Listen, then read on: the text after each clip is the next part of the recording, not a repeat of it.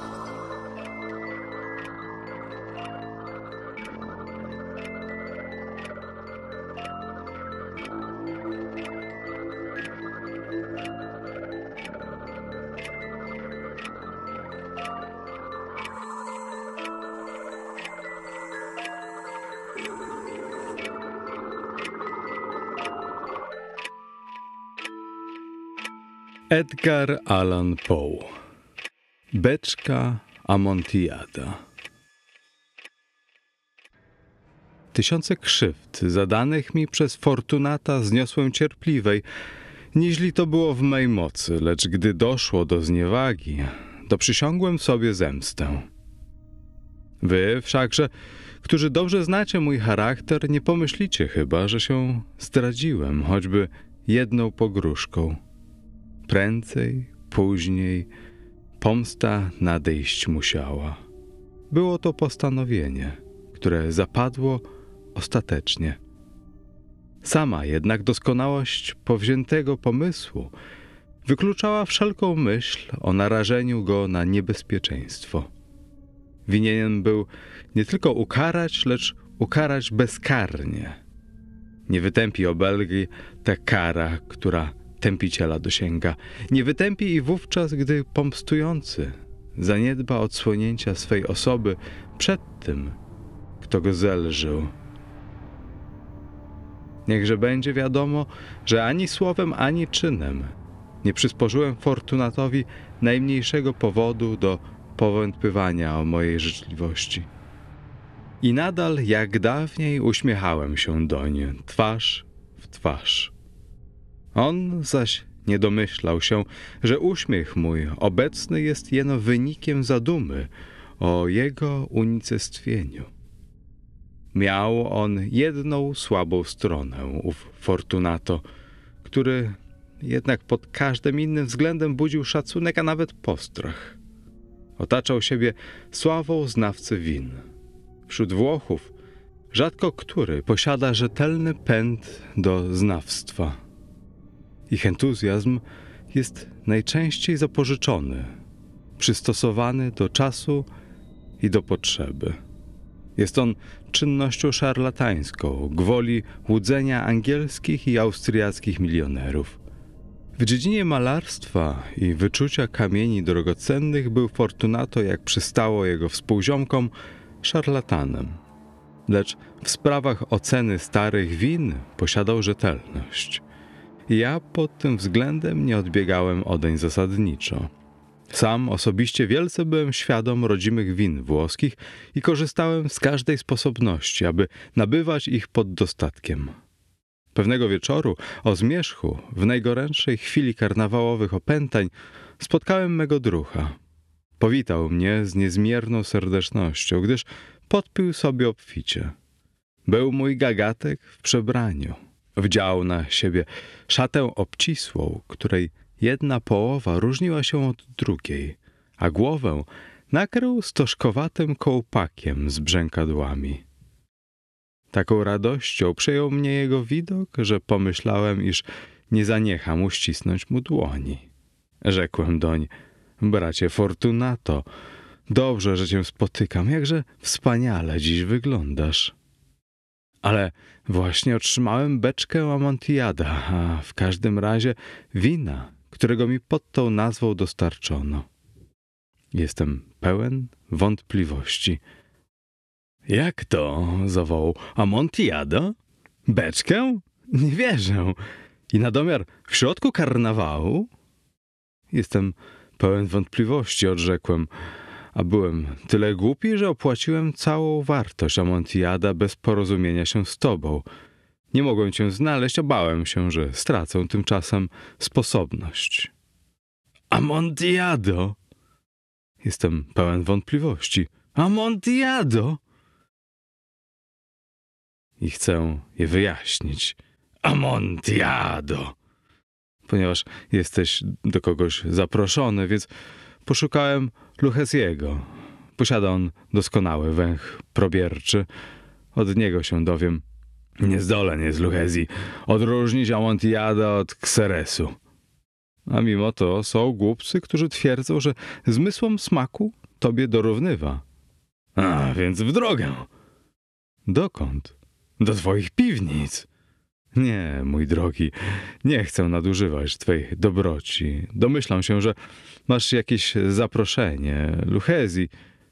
Nie jestem nigdzie zaproszony. Dalej więc. Nie, mój drogi, nie idzie mi o zaproszenie, lecz o ziąb okrutny, którego, jak zauważyłem, doznajesz. Piwnice są wilgotne, nie do zniesienia. Są tam całe pokosty saletry. Drobnostka, chodźmy. Chłód nic nie znaczy. Amontillado! Oszukano ciebie. A co się tyczy Lochesiego, ten nie potrafi odróżnić Xereso od Amontillada.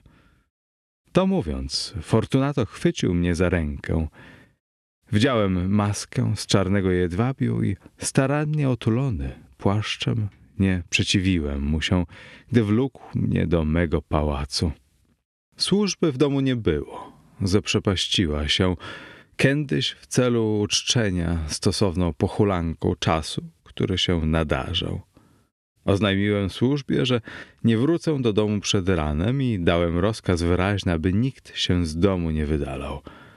Wiedziałem, iż ten rozkaz wystarczy, aby wszystka służba do ostatniego człowieka natychmiast wyległa gromadnie z domu w chwili, gdy stopę na progu postawią. Dobyłem dwóch pochodni z kandelabrów, jedną z nich wręczyłem Fortunatowi i skierowałem go uprzejmie poprzez szeregi komnat, aż do przedsionka, który prowadził do podziemi. Poprzedziłem go na długich, a krętych schodach i odwracając się ku niemu, doradzałem baczności usilnej. Dobrnęliśmy nareszcie do ostatnich stopni i stanęliśmy jednocześnie na wilgotnej glebie katakumb Montresorsów.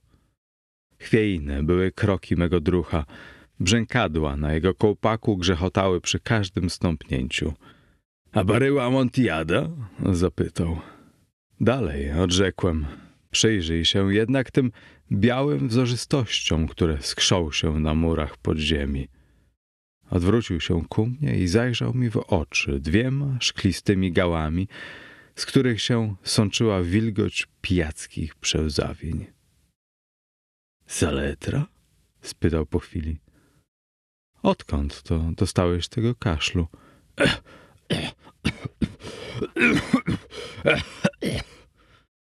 Biedaczysko przez kilka minut nie mógł się zdobyć na odpowiedź. To nic, odrzekł nareszcie. Nuże, zawołałem stanowczo.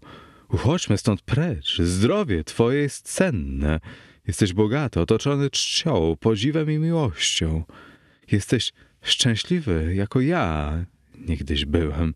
Jesteś człowiekiem, którego brak da się we znaki.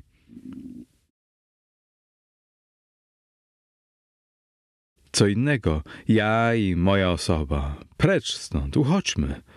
Wpadniesz w chorobę. Mam zresztą Lochesiego. Dość! zawołał. Kaszel. To głupstwo. Nie pozbawi mnie życia. Nie zemrę od kataru. Bez wątpienia, bez wątpienia, odrzekłem. I właściwie anim chciał niepokoić cię po próżnicy. Lecz winieneś mieć się na baczności. Jeden łyk tej oto małmazji zapobiegnie przeziębieniu. Ująłem właśnie jednej butli długiemu rzędowi poległych na ziemi współtowarzyszek i nadłamałem jej gardziel. Pij, rzekłem, podając mu wino. Podźwignął butlę do ust, zerkając na mnie pobrzeżem ślepia. Zwlekał przez chwilę, skłonił mi się przyjaźnie, brzękadła zadzwoniły i rzekł. Piję za umarłych, którzy wokół nas zażywają spoczynku. A ja za twoje długie życie. Wziął mnie znowu pod rękę i szliśmy nadal. Te podziemia, zauważył, są nazbyt obszerne. Rodzina Montresorsów, odrzekłem, wielka była i liczna. Ach, zapomniałem twego herbu. Olbrzymia stopa złota na lazurowym polu. Stopa miażdży pełzającą żmiję, której kły grążą się w pięcie. A godło? Nemo me impune lacessit. Przepysznie, zawołał. Wino skrzyło się w jego ślepiach, a brzękadła podzwaniały. I moim myślom Maumazja dostarczyła zagrzewku. Poprzez wały zrzeszonych kości, przerywanych beczkami i butlami wina, dotarliśmy do ostatnich głębi katakumb. Zatrzymałem się znowu i pozwoliłem sobie tym razem pochwycić Fortunata za ramię, powyżej łokcia. Saletra, rzekłem, uważ, jak to narasta. Na kształt mchu zwisa wzdłuż sklepień. Znajdujemy się pod łożyskiem rzecznym. Skroplona wilgoć sączy się poprzez kościotrupy. Nurze, póki czas jeszcze, uchodźmy. Twój kaszel. To głupstwo, odrzekł w odpowiedzi. Idźmy dalej, lecz przede wszystkim jeszcze łyk Maumasji. Ukręciłem łba butelczynie wina grawę i wyciągnąłem ją ku niemu. Opróżnił ją jednym tchem. Ślepia jego zapłonęły ogniem trawiącym. Zaczął chichotać i podrzucił butelkę w powietrze ruchem, którego znaczenia pochwycić nie mogłem. Przyglądałem mu się zdziwiony. Powtórzył ów ruch. Ruch pocieszny. Nie rozumiesz? zapytał. Nie, odrzekłem. Nie jesteś wtedy bratem loży? Co? Nie jesteś wolnomularzem. Jestem, jestem, zawołałem. Jestem, jestem.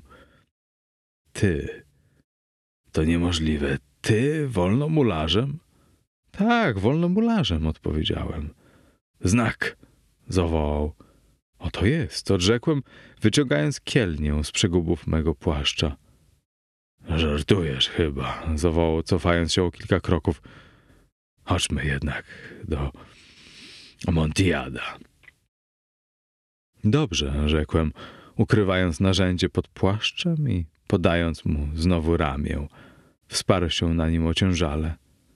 Szliśmy dalej w pogoni za Montiadem. Przesunęliśmy się pod szeregiem bardzo niskich sklepień. Zeszliśmy w dół, uczyniliśmy kilka kroków i schodząc w dół jeszcze, dotarliśmy do głębokiego grobowca, w którego zaduchu pochodnie nasze purpurowiały raczej niźli płonęły. W samej głębi tego grobowca widniał inny, mniej obszerny. Mury jego przesłonięte były szczątkami ludzkimi, spiętrzonymi w podziemiach ponad nami na kształt wielkich katakumb Paryża. Jeszcze trzy inne ściany owego wtórego grobowca w ten sam sposób były przystrojone. Od czwartej ściany kości były odrzucone i leżały bezładnie na ziemi, tworząc w jednym miejscu szaniec dość wysoki. W murze, obnażonym w ten sposób dzięki odsunięciu kości, postrzegliśmy jeszcze jedną wnękę głębokości około stóp czterech, szerokości trzech, zaś wysokości sześciu lub siedmiu. Nie była, zda się, zbudowana dla jakiegoś wyłącznego celu, jeno po prostu stanowiła przerwę pomiędzy dwoma olbrzymimi słupami dźwigającymi sklepienie katakumb i wspierała się na jednym z tych szczelnie granitowych murów, które dopełniały całości. Na próżno Fortunato, podnosząc wątłą pochodnię, silił się zgruntować głąb wnęki. Schorzały płomień nie pozwolił nam dojrzeć krańca. Naprzód, rzekłem, tam właśnie tkwi Amontillado.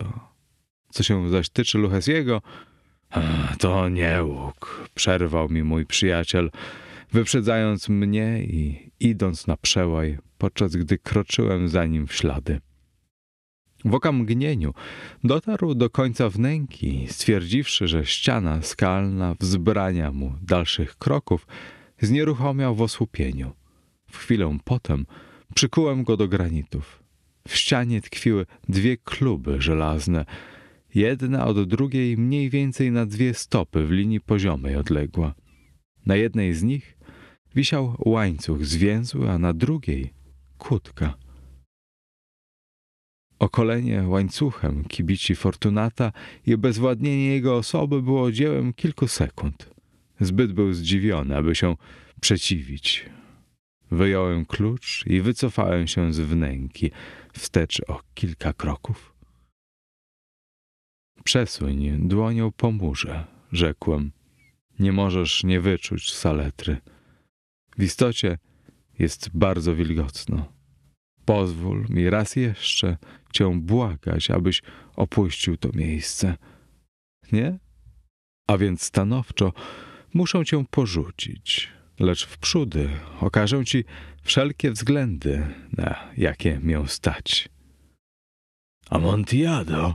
zawołał mój druh, który dotąd jeszcze nie otrząsnął się ze zdziwienia. Masz słuszność, odrzekłem. Amontillado. Wymawiając właśnie te słowa, zakrzątnąłem się dokoła stosu kości, o którym już wspominałem. Odgarniając je na ubocze, odsłoniłem sporą ilość szczerku i zaprawy wapiennej. Z pomocą tych przedmiotów oraz mojej kielni począłem pilnie zamurowywać wniście do wnęki. Zaledwom stanął pierwszych podwalin mej pracy wolnomularskiej, postrzegłem, że wino znacznie wywietrzało z głowy Fortunata. Pierwszą poznaką trafności mego spostrzeżenia był okrzyk głuchy, jęk, który się z głębi wnęki wydobył. Pijany tak nie krzyczy. Po czym nastąpiło długie, uporczywe milczenie. Utwierdziłem drugi pokład kamieni, potem trzeci, potem czwarty. Wówczas posłyszałem dźwięki tańczących wstrząsów łańcuchem. Zgiełk trwał przez minut kilka i w ciągu tych minut, dla tym łacniejszego upojenia, poniechałem pracę i przykucnąłem na kościach. Wreszcie, gdy łoskot ucichł, zabrałem się ponownie do kielni. Bez przerwy dokonałem piątego, szóstego i siódmego pokładu. Mur właśnie dosięgał niemal mej piersi. Uczyniłem jedną jeszcze przerwę i wznosząc pochodnię ponad obmurowanie, rzuciłem kilka nadwątlonych promieni na żywą zawartość muru.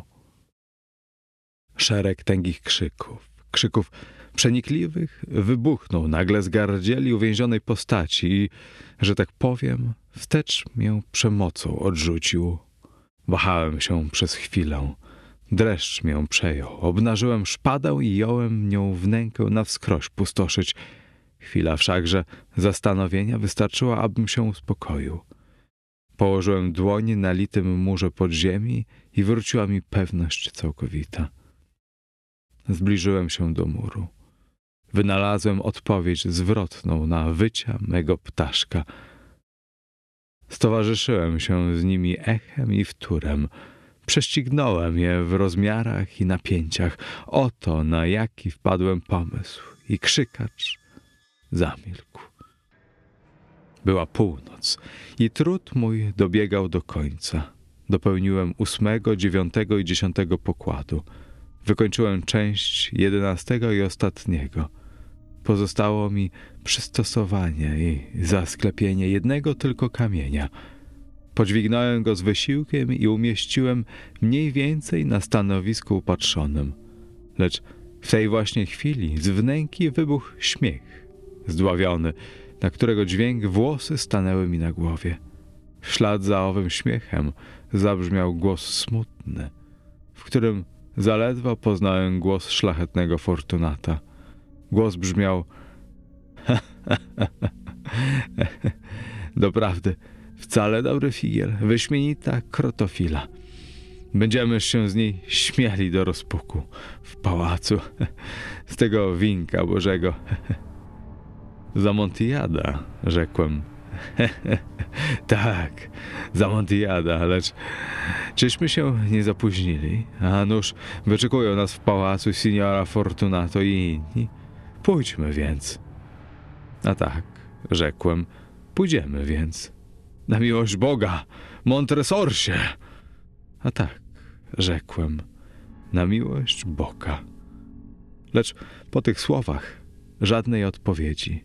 Nadaremnie nadstawiałem uszu. Niecierpliwiłem się, wołałem bardzo głośno. Fortunato!